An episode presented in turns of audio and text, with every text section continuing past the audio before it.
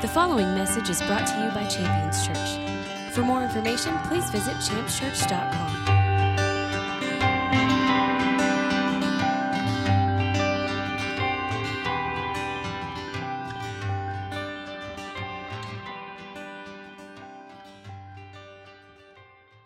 Uh, want to get into the word this morning.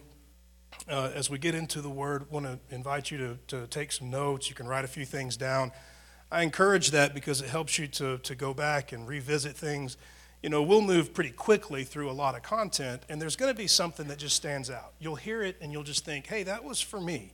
There's times I'll say it and I'll think like, yeah, that was for me. And fortunately, I'll, you know, be able to revisit it and find out why was that so important. And most of the time, it's it's becomes very obvious. God is speaking to you, he's speaking to me, he's leading us in the way we should go. He's a really wonderful, loving heavenly Father and He's raising us up as His kids. And so, as we continue to, to respond to those uh, uh, uh, moments of awareness where we know God's doing something in our life, it's good to be able to jot that down and revisit it so that it can uh, be effective. Uh, we move through a lot here, and I want to make sure that you're able to uh, revisit that in your time. If you are taking notes, here's a few things that you can look for today. A few things that you'll find in today's message. These are things that just kind of stand out to me. And, and most of the time, you know, it's during the, our time of worship, something will kind of come to mind that's here, and we'll jot it down so that we can look forward to it together. Uh, one of the things we're going to find immediately is what God gives us. There's something that God is giving every believer, something that He gives us, and it's important for us to know what that is so that we can expect it, so that we can look forward to it, we can anticipate it, so that we can know uh, when it is that we need it. And if we know that we need it and God gives it, then we know where to go to have that need met and we don't go somewhere else to have that need met. Uh, there's a, a, it's a very important thing to know what God gives, and we're going to find that uh, early on here. Uh, another thing we're going to find is two questions uh, that need to be asked whenever you're afraid. Whenever there's any kind of worry or anxiety, you know, words like afraid or words like fear are words that are kind of big words, but we deal with stuff all the time that produces concern. It's kind of a light way to say it uh, can produce kind of anxiety or worry. Those are real common words. Worry is probably the most common. But there's two questions that need to be asked, and when we have those two questions in front of us and we can ask them and answer them, we'll find solution will be easy to find. Uh, a third thing that we're going to find is uh, uh, what Jesus has all of. Uh, there's something very specific that Jesus has all of it, so that means you're not going to find it anywhere else. If he's got all of it, that means no one else has it and when you're looking for it, there's only one place you're going to find it. So Jesus has all of it, and uh, that's the source. That's the only place you can go to get it. Uh, so I want to get into the Word. If you got your Bibles, you can uh, open up to Luke chapter 1. Luke chapter 1. Now, this is where I kind of catch my breath a little bit because you set all of that up, and it takes a lot of energy to do that. And then as people are finding their way to Luke chapter 1, you know, you get a chance to kind of get focused here and recentered. And you know, it's hard to get to church, right? I mean, it's a tough thing. It doesn't happen by accident. And you know, you get up and you go through all of your routines. My routines were a little interrupted because we, we I'm told we have a coffee maker in my home, but I don't know where it's at. You're the coffee maker? Okay, well, there you go. Well, I'm told we have like a machine that makes coffee that if I were to go and do all the stuff you're supposed to do, I can make coffee. It's put up somewhere. I don't know where it's at. So if I need coffee, I have to ask for coffee, and it has to be made through like this special contraption that has, you know, moving parts that I don't even know what they are, right? And so I requested some coffee this morning, and, and I was asked, you know, how do you want it? Would you like it hot or cold? I'm thinking, well, that's very nice. I've got options this morning. I had hot or cold, I think. So I asked for warm, right? It's like um, just somewhere in between hot and cold, you know? And, and then when I was, it was asked, how much do you want? And I just thought enough to wake up a large horse is what I want. You know, I mean that's really what I want. And and I think we got there because when you drink it and all of a sudden you feel, you know, your entire body respond, you get that. Then you go and you finally you're awake and you're moving and you're going through your routines and, and then you know you're met with a little bit of resistance. And and sometimes that resistance comes in kind of like interesting ways. Like like uh, this, for example, is, is a, an area that is where there's some resistance. I mean, I try to live a pretty low maintenance life, right? So you do that with things like, you know, your haircut, maybe your wardrobe. Don't look too close, but I might have worn this last week, and, and that's not a problem for me. Like, I don't mind re-wearing things. It just takes all the guesswork out. Like I've joked before, I would make a great superhero, right? You go to your closet, and it's like tights and a cape, tights and a cape, tights and a cape, no problem. Same thing every day, no problem. So you keep things easy. And, and today, it, it kind of got a little bit of a wrench in because how I normally do things when I'm getting ready, I was re- it was a request to do it a little bit different. And apparently, there is a hair product. Now, I'm pretty low maintenance. I don't go shopping for hair products, okay? You don't see me walking down the aisles like, I wonder what kind of conditioner I should use. Never happened. Uh, if it's in the shower there, I'll just grab it, squeeze it, rub it in, rinse it out, and we're done. It's pretty simple. In fact, sometimes I'll just take the bar of soap and be like, that should work, and then you're done. But I get out and I'm using the, the, the, only hair product I can find. I don't buy it, so I have to like steal my wife's hair product. And so what I hear is, hey, don't use much of that. And I'm thinking, like, so what, half a handful? What does it take? And she says she uses a pea size drop for her hair. And I'm thinking, that's not going to get it done, right? And then I hear about how this is now like really precious. This is the most precious material on earth because it's made out of like ground unicorn horn and pixie dust, and, and it's been discontinued. Like you can't get it anymore. So I'm finding out now that I am uh, uh, using all of the most precious hair product on earth, and I had to find some ways to get around that. So you get through the, it looks sharp. Does that? Thank you for that. And then I did it, you know, it's just one of those things where you start working through these things. You got to plow through it. And the whole time you're thinking, you know, I wonder if Jesus dealt with stuff like this. You know, if Peter's ever like, hey, how much of that are you using over there? You know? You know that's made of frankincense, right? All right, we'll get we'll get going. Luke, yeah, Luke chapter Luke chapter one. We got to move here. Luke chapter one. Apparently, uh, I need to find some different hair products. I'm using all the good stuff. Oh, yeah, there's more to it. Yeah, you're right. We got to go. Luke chapter 1. Luke chapter 1 is where we're going to be. Luke chapter 1 is a really long chapter, okay? So you get to Luke chapter 1, and you'll find that it's, it's one of those where you might even have to turn the page. It's so long. We're going to be kind of in the back half of it. And we use this passage of scripture a lot, and I got to tip my hand. It's because it's kind of a personal favorite of mine uh, because of what it means and what it means to me and what it's done in my life as I've grown to understand it more and more, and still continuing to grow to understand it more and more. Uh, Luke chapter 1, I want to look, uh, it's, you're going to find a, a, whole lot around verse 68 through the rest of it. And I'm going to paraphrase a little bit here, but I'll read to you and then I'm going to stop and kind of explain what's being said because I think it's really important. I mentioned we're going to find what God gives us. We're going to find that right here. Uh, so if you, I began reading in verse 68, it, it would read something like this Blessed be the Lord our God of Israel, who's visited us and accomplished redemption for his people. He's raised up salvation for us, just like he promised to the prophets before, that we would be saved from our enemies and from the hand of all of those who hate us.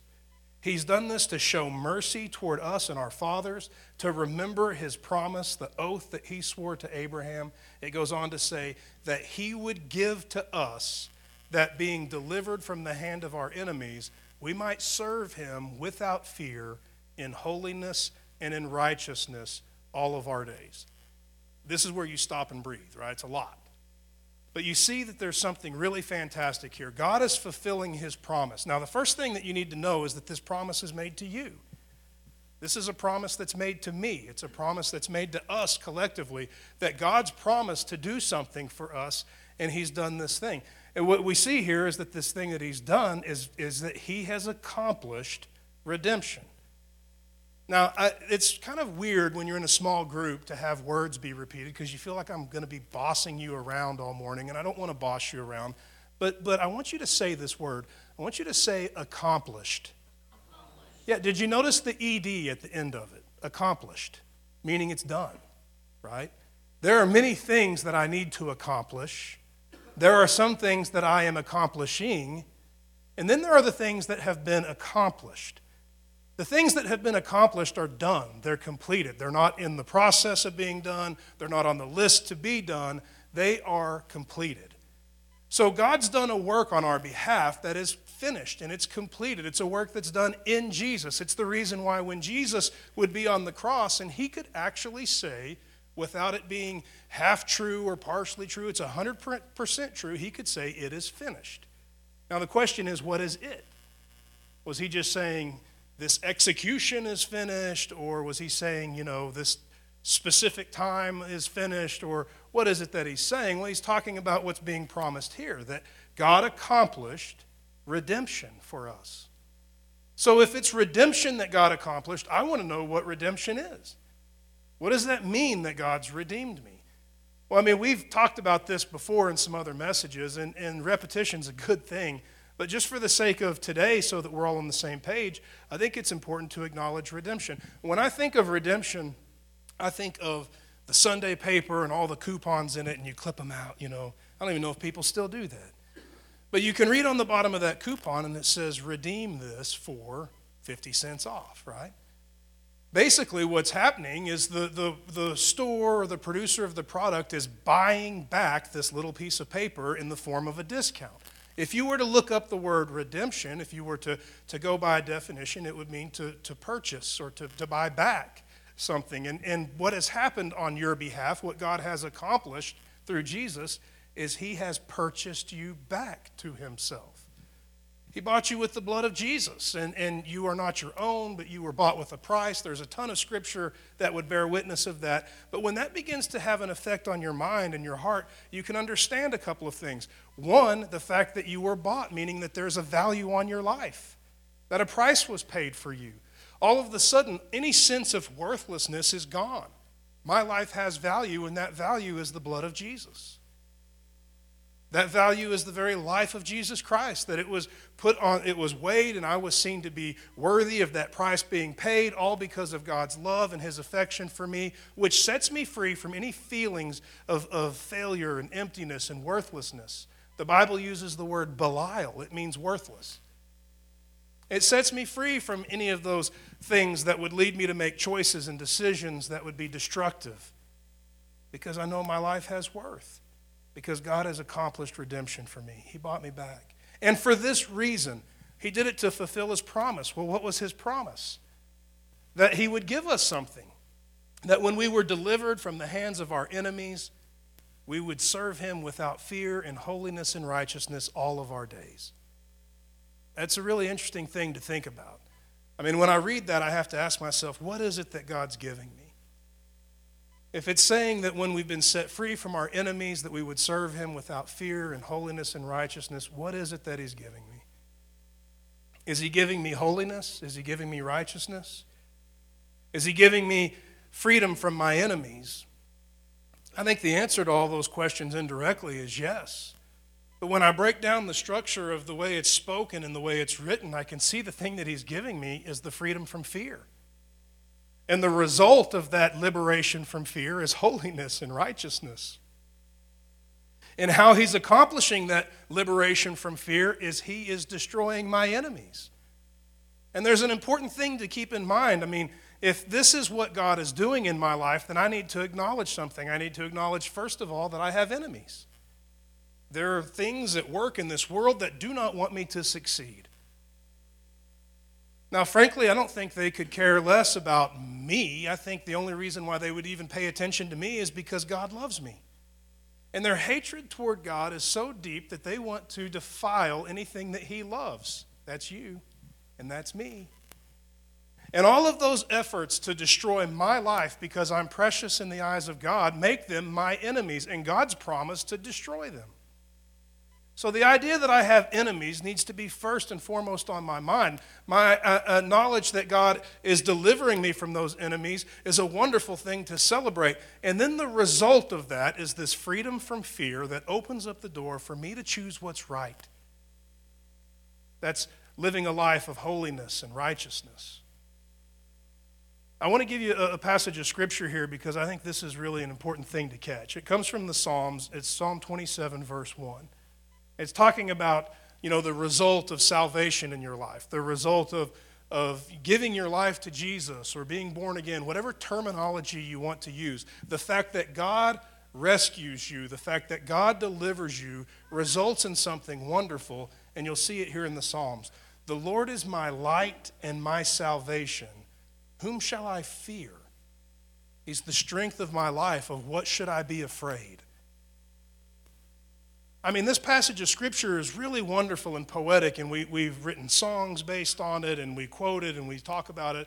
But I want us to understand it the reality that when God brings His salvation into my life, the result is the absence of fear. God has rescued me, so what do I have to be afraid of? God's delivered me, what should I be afraid of? When God's deliverance is a part of my life, when His uh, salvation is a part of my life, there's no room for fear to prevail. There's reasons for that in the scripture, and I want to see what those things are because I, I, want to look at this from a specific angle. Now, I mentioned to the guys yesterday when I kind of crashed their men's meeting, they had a topic going on that was, you know, by a couple of degrees connected to maybe the idea of some of this, not, not 100%. But I told them the idea of living a life free from fear is kind of a life message of mine. Like, I'm real passionate about it. Uh, I've seen how destructive fear and anxiety can be, and I see a lot of, of information in the scripture and wonderful truth about God's removing that fear and anxiety from our lives being the result of the gospel. It's, it's just kind of a big deal to me. So if you were to hang out around me uh, very much, you would probably hear this spoken about a lot. You come to Champions Church, probably going to hear this peppered into a lot of messages because it's really a big part of how I think and how I feel. But when we bring it up today, I want to look at it from a little bit of a different perspective, and, and you'll see that here in a moment. I want to offer this to you uh, from the scripture here. If you've got your Bibles, to turn to the Gospel of Mark, Mark chapter 4. Mark chapter 4 is, is going to have a, a piece of history in it that would read like a story. You know, it kind of tells like a narrative, like, like, you know, hey, one day this happened and these guys went over here and they did this. And it, it reads really uh, entertaining. But you have to remind yourself that this is an eyewitness account of something that happened. This is something that really happened, and people wrote it down. And when they wrote it down, they wrote it down so that we could uh, experience what happened without having to have been there. So I'm going to begin in, in verse 35. Mark 4, verse 35. It reads like this On that day when evening came, Jesus said, let's go over to the other side. Now, he's just talking about geography here, like going from one place to the next. I mean, imagine there was a lake between Abilene and Anson, and Jesus is ministering in Abilene, and he says, hey, let's go over to Anson for a little while, right? That's all he's doing is just saying, let's change locations. So he says, let's go over to the other side, and it's going to involve crossing a body of water.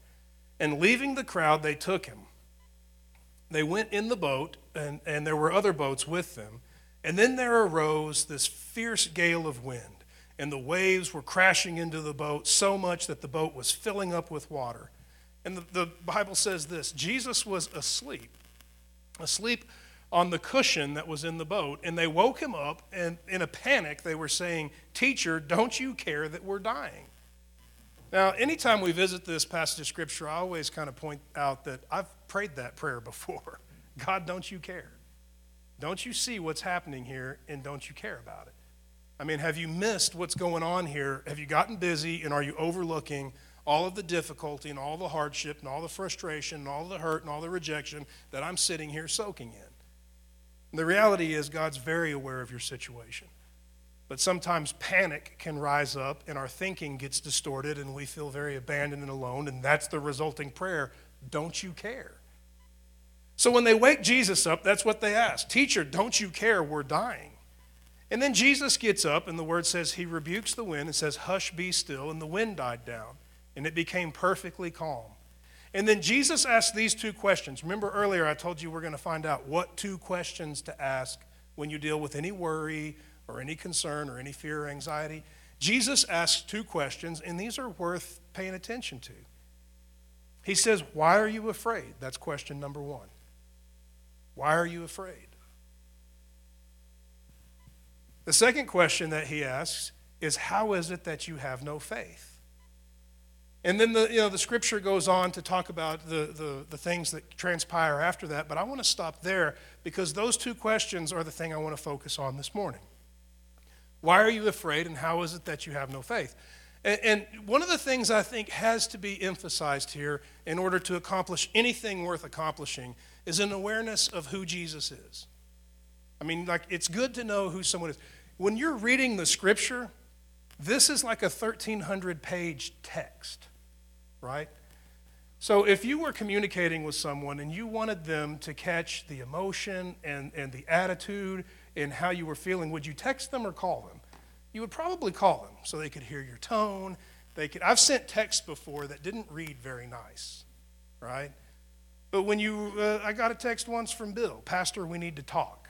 Right? And Bill's a loving guy. Bill is a hugger, and he's all over this, just all around wonderful guy, relationally amazing guy. But when I got the text, Pastor, we need to talk, I thought, uh oh. Because it just doesn't read right. Well, the reality is that was the perfect way to say it, right? I need, he needed to talk to me.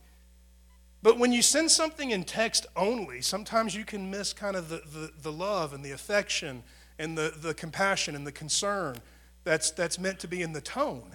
Well, when you read the Bible here, this is nothing better than a 1,300 page text if you don't know the heart of Jesus Christ, if you don't know his attitude and his feelings towards you. You can hear questions like, Why are you afraid? And it can almost sound like he's mad at you. Why are you afraid? The reality is, this is a real wonderful, like fatherly moment, an educational moment where he's pulling aside the one that he loves and he's saying, Hey, you need to be able to identify why are you afraid right now? That way you'll know what you need to deal with so that you don't panic and do stupid stuff and waste your time and your energy. You're over here bailing out the water from the boat and you need to be speaking to the wind. Hush, be still. You need to find out why. Find out the source of that fear and anxiety, or else you might be chasing your tail. This is a really educational moment, right? To keep them from panicking and, and making poor choices and decisions. And then the, that next question uh, how is it that you have no faith? I mean, if you don't know the heart of Jesus, it just sounds like he's kind of, you know, having a, a holier than now moment where he's bashing you for being such a, a small believer, right? How is it that you have no faith? You know, I've heard pastors preach like that. it breaks my heart. I remember one time a, a, really great pastor. I mean, he's, he's, he's done some really phenomenal work. He's much older than I am and is, is, uh, has accomplished wonderful things. But he shared this story once with me, and, and it was a, a moment of, uh, uh, it was a very teachable moment for me hearing this from him. He'd preached this message and, and went back to his office and really felt like he'd kind of given the congregation exactly what they needed to hear. And when he got to his office, he sat down at his desk and he said the Holy Spirit just revealed to him. I mean, sometimes we say God spoke to me, or however you want to word it. The point is, God communicated to him, don't ever do that again. and here's a pastor, and I know this feeling, you know, where you feel like I just brought down the house. That was awesome. You know, couldn't get better than that. And he's there having one of these moments, and it's interrupted by the Holy Spirit saying, Never again. And of course, you know, his response was kind of like a kid, What I do? you know? And this was what he shared with me. He said, This is what he heard in his spirit I will never let you beat my sheep again. And he realized something. He realized that he took something that was true and just abused people with it. He didn't bring it into their life, he just beat them with it. And it changed his perspective on, on how he needed to deliver that truth. And, and I think when you know the heart of Jesus, you don't read this as in how is it that you don't have any faith? It's not this, this beat down where you feel smaller and smaller and smaller and smaller and weaker and weaker, but rather his heart is to acknowledge where the issue lies. His heart is to ask something that really is meant to provoke a decision or a choice that will improve and increase uh, the productivity in our life and, and, our sense of safety and awareness. And, and it's, it's for our benefit, not for our humiliation. Jesus isn't a bully. So when you see these two questions and you know his heart, you realize these two questions are good and they're important for me to ask. When I'm facing problems, whether they're relational or they're financial or they're, they're in business or ministry or anything that produce concern or worry, I need to ask myself, why am I afraid? And if afraid feels like too strong a word, then just substitute something lighter. Why am I concerned? Why am I worried? Why am I anxious? Just fill in the blank there. Why?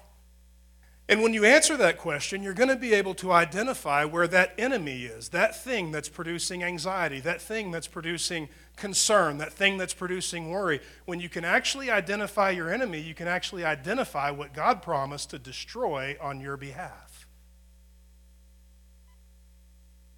Because the word is that He promised to destroy our enemies and deliver us from the hand of all of those who hate us. That's what we opened up with out of Luke.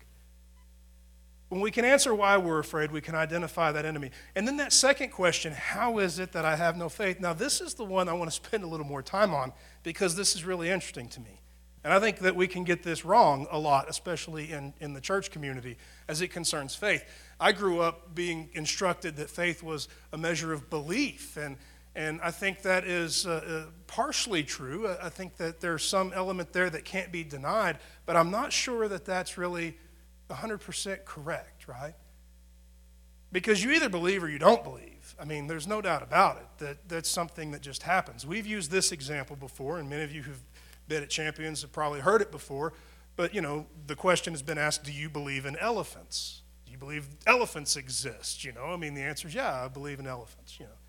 And then if I were to say, well, believe in them harder, believe in them more, how do you do that? You know, you just sit there and focus harder. I believe more in elephants now. No. So I'm not sure that that's really the case. And I've heard a lot of messages where people just, just really position people to fail by encouraging them to believe more or believe harder.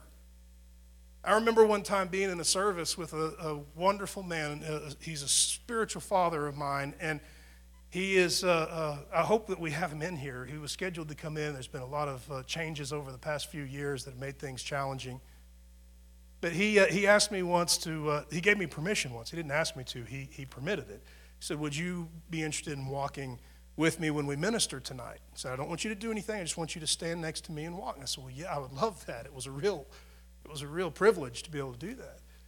And he'd called people forward for ministry. It really, you know, it wasn't a huge mega church. It was a big church. I mean, like there were hundreds of people that came forward. And that night, he'd promised to lay hands on everybody. And as he's laying hands on those that came forward, you know, people were, were receiving ministry for whatever need they came forward for. And there'd probably been a couple hundred people, and it was a really wonderful thing to witness. And we were getting toward, you know, the last little stretch of group, uh, group of people there. And there's a guy that's kind of standing in the back, and he'd been standing in the back on purpose, right? Probably because he was wanting to see is this real? You know, a little bit standoffish, so to speak. And because he was standoffish, he was standing off over there. And he finally made it to the front because everyone had been ministered to.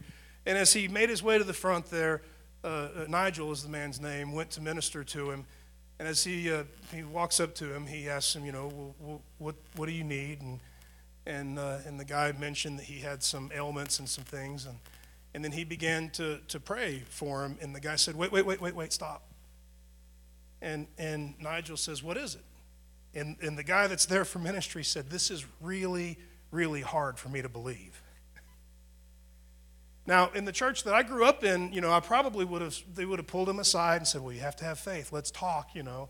And Nigel just looked at him and said, I know, mate, it's really hard, right? And then prayed for him, and the guy hit the floor and was healed. It was pretty awesome. But it, it, I saw that, and I think this whole night of witnessing this ministry was so that I could see that. To see that it wasn't about this man believing harder. He admitted this was a struggle for him, but he was there. He came and stood there believing and trusting that something would happen. And it was hard for him to do that. It's hard for me to believe sometimes. It's hard for me to see past what's right in front of my face, but I'm committed to doing it. And it's not about doing it harder, it's about doing it right. And I want to show you what I believe doing it right looks like. Jesus talks about faith, and I want to look at that uh, and, and just here as we wind down. And we're going to wind down with this because I'm spending a lot of time on that. Remember, that first question is why? Why are you afraid? You're going to identify your enemy. And then once your, identi- your, your enemy is identified, the question was, how is it that you have no faith? I mean, first of all, you got to look at the difference between why and how, right? I mean, why is the, the cause, the reason. How is a, is a whole other concept. How is in what way or in what manner? What's the cause of your fear is question number one. And then, in, in, in what way is it that you have no faith? It's a really great way to ask. I want to talk to you real quick about faith so that we can identify where we need to be when we're addressing these things. And I think the best place to find any information or direction on faith or what faith is comes from the Gospel of Luke, chapter 7. I'm going to paraphrase this because we don't have a lot of time. I don't want to read the whole story word for word. But in Luke chapter 7, you'll see Jesus is ministering and the reputation of, of the ministry and the people that are healed and the devils that are cast out and all of the wonderful works and the, the, the message that is filled with power and truth. His reputation is now spread, and people know about the ministry of Jesus Christ and what God's doing. I mean, it's a very popular thing, and, and there's a lot of uh, uh, buzz about what's going on. An individual who's a, a, military man, a, a Roman soldier, a high ranking soldier, has one who's like a son to him who is deathly ill. He's dying. And he sends word to Jesus saying, You know, could you please uh, uh, minister to this situation? Uh, and, and Jesus says, Yes, I'll go. And there's reasons for this. This guy is a, a, lover of Israel, he's a supporter of the Jewish people. There's just a lot of things in the scripture here that are really worth noting. But for time's sake, we're going to, to stick to our point. And as this, this man is, is revealed his need, or his need is revealed to Jesus, Jesus says this in response I will go and minister to your son. Now, for most people, that would be like, all right, this is a win, let's go. Now, what's said here is you don't even have to come. You could just give the word and it'll be done. And, and then this statement is made because I'm just like you. Can you imagine looking at Jesus and saying, I'm just like you? well, that's the work of, of the gospel.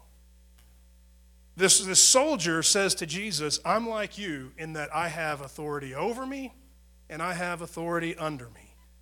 When the authority over me says go, I go. When the authority under me hears instruction to go, they go. Basically, he's saying, I understand authority. So I know that if you say the word, my son will be healed. I understand authority. This whole conversation is about what? Authority. I mean, I mean I'm going to ask you again to say that word. Say authority. Yeah, this conversation is about authority. This guy is saying, My son needs to be healed. This one that's like a son to me is dying. He needs to be healed. I understand authority, and so just say the word. And then Jesus steps back and says this. Remember, the conversation's about authority, right? He says this in response. He turns and he says to the crowd that's following him, I say to you that nowhere in Israel have I found such great faith. Faith. The conversation wasn't about faith, was it? The conversation was about what? Authority. And Jesus hears this understanding of authority and he acknowledges it as the greatest manifestation of faith that he's seen. Interesting, isn't it? That faith would, would not be measured in this like believing harder, but rather faith would be measured in this understanding of authority. And so when Jesus says that we should ask ourselves, you know, why are we afraid? And then he asks, how is it that we have no faith in this situation? He's not asking us about our measure of, of belief. Are we believing hard enough? He's asking, why is it that you don't see that I don't have authority over this? Whether it's the wind or the waves or your bills or this relationship or this or that or the other, how is it that this has happened now where you don't see that I'm bigger than that? Let's fix that. And if we can fix that, I think we'll fix the problem overall. Jesus is loving and he loves you. He loves me. He's not looking to just drag us along like we're some kind of baggage or hardship to him, but he's raising us up and setting us free from all of our inferiority and leading us in the way that we should go so that we can do things right.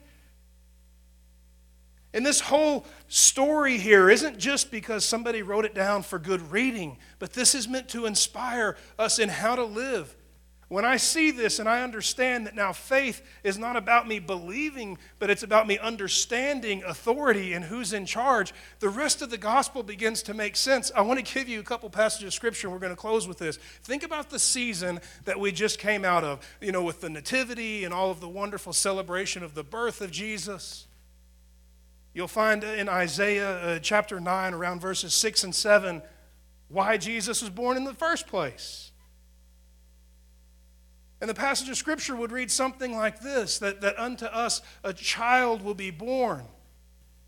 And this, this, promise is given that the government will rest upon his shoulders, that, that this authority, this leadership, this headship, the government will rest on his shoulders. There'll be no increase, or no, no stop to the increase, excuse me, of his government, his rule, his authority, and the peace that will result from it. It's going to continue to increase and increase and increase and increase.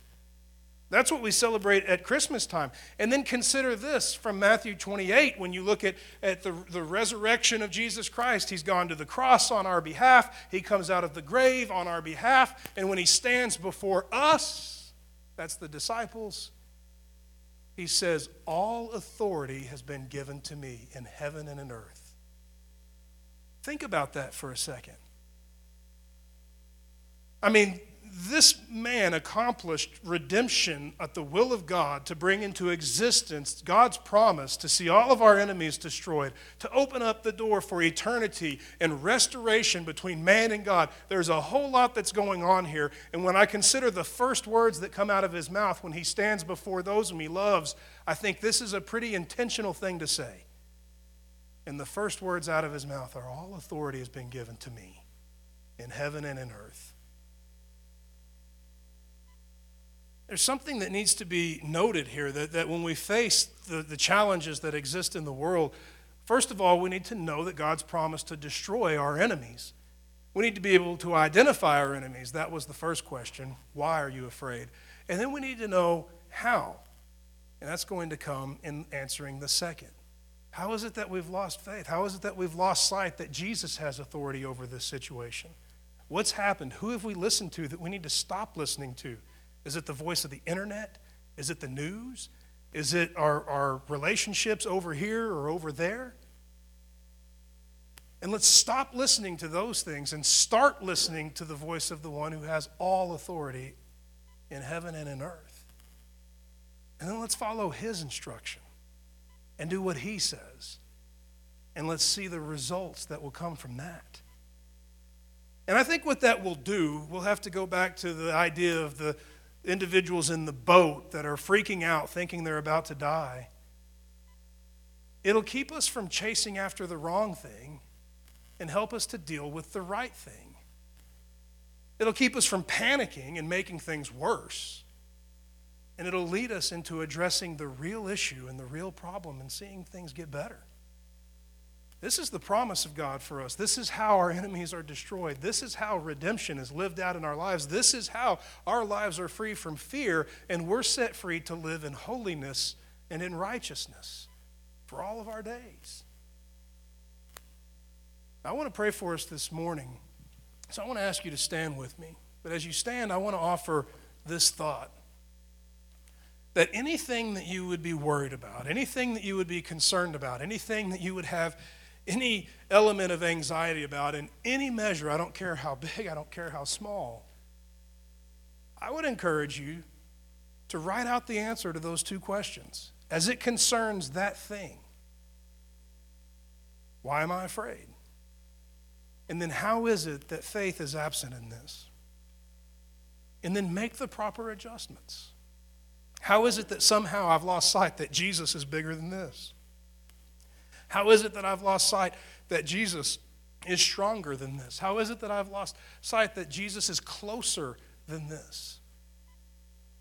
And then you can take the answer to those questions and, and take them into your prayer. I've asked God to help me make changes before.